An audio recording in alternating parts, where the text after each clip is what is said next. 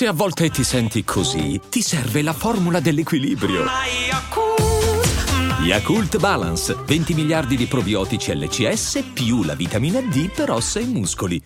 Ormai quando devo fare quando devo fare un podcast eh, devo sempre fare delle premesse. Sempre, che, che ogni volta che devo fare note d'audio che parlo di musica, devo fare delle premesse. Scusate, soprattutto questa sera ne devo fare a priori. Premesso che mi fa solo piacere che una ragazzina eh, si mette in gioco e faccia musica. Chiaro? Premesso che non ho niente contro chi non chiude rime, ad esempio, o mh, ha il suo stile e dice quello che vuole. Nulla. Ora, ascolto questo brano che è primo in tendenza. Ovviamente non sapevo chi fosse questa ragazzina. Non avevo la minima idea. Immagino, presumo sia una TikToker. Presumo sia una ragazzina che abbia un bel potere mediatico, che faccia magari roba tipo make up, roba di questo genere. Sicuramente fa roba di questo genere. Oppure fa i balletti su TikTok, che si è trovata un canale e ha detto faccio una canzone. Va bene, premesso questo. Non viene chiusa neanche una finale. Ovvero, io parlo, devo dire una parola, è come se dicessi devo dire una parola. No, non devo dire una parola, questo è chiudere la finale. Anche Anna in bendo non chiude una finale, oltre al fatto che dice svota il freezer. Ora, chiaro che sono il primo che quando parla è un disastro, ma io non sono sotto contratto Universal, io sono in un garage del cazzo, con un microfono non mio, di mio fratello, sto parlando e quindi io posso anche pisciare sopra il microfono, a me nessuno mi paga, nessuno mi dice niente.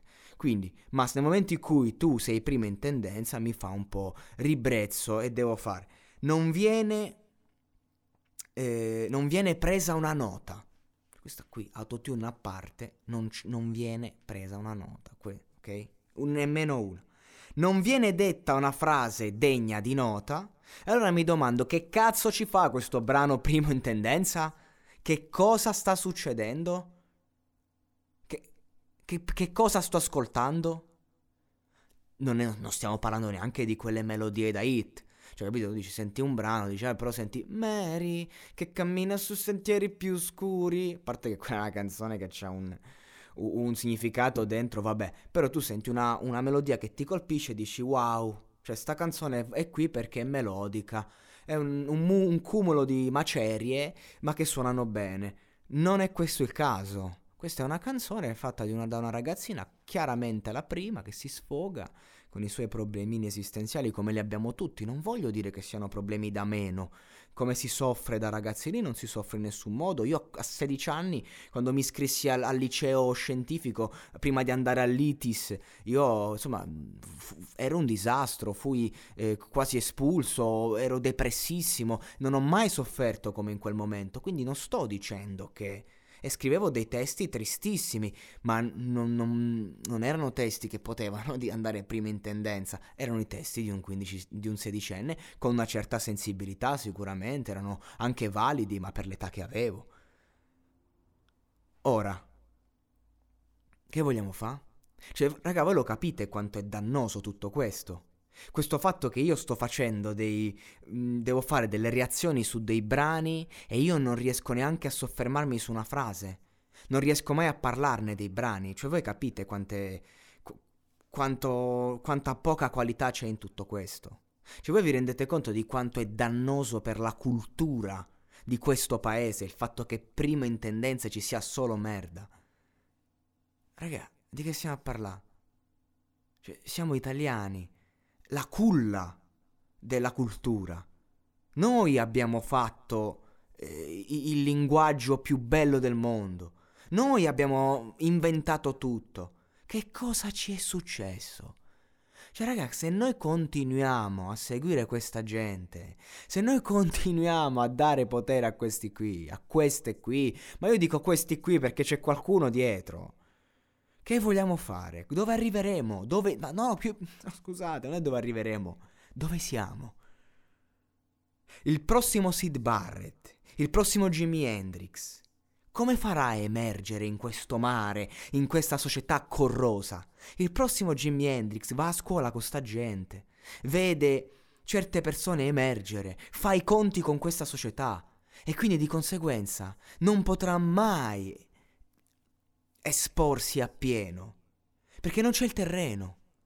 E eh no, è inutile, tu puoi avere il seme migliore del mondo, non lo puoi impiantare nel cemento. Puoi impiantarlo in mezzo a- ad una frattura della strada e nascerà comunque qualcosa che è un miracolo, ma è comunque non è un fiore come poteva essere. Basta, bah, io dico basta. Io voglio, fare un, io voglio parlare di una, di una, canzone in maniera seria, che sia in tendenza, che mi faccia fare due click, ma che io possa parlare di musica. È la fiera della musica usa e getta. Ma che perché? Perché? Io rimpiango i tempi di Tiziano Ferro, che faceva solo hit. Rimpiango i tempi del Festival Bar, dove la commerciale aveva un senso. La commerciale era bella. Il pop è musica bella, non è merda. Solo che prima i cantanti pop erano altri. Alla radio c'era Pino Daniele, ragazzi. Chi è questa gente qua? Anna ha appena fatto il platino. Io devo dire solo il nome, sappiamo tutti di chi sto parlando. Anna Pepe. Non devo dire neanche il cognome, ha fatto il platino, raga.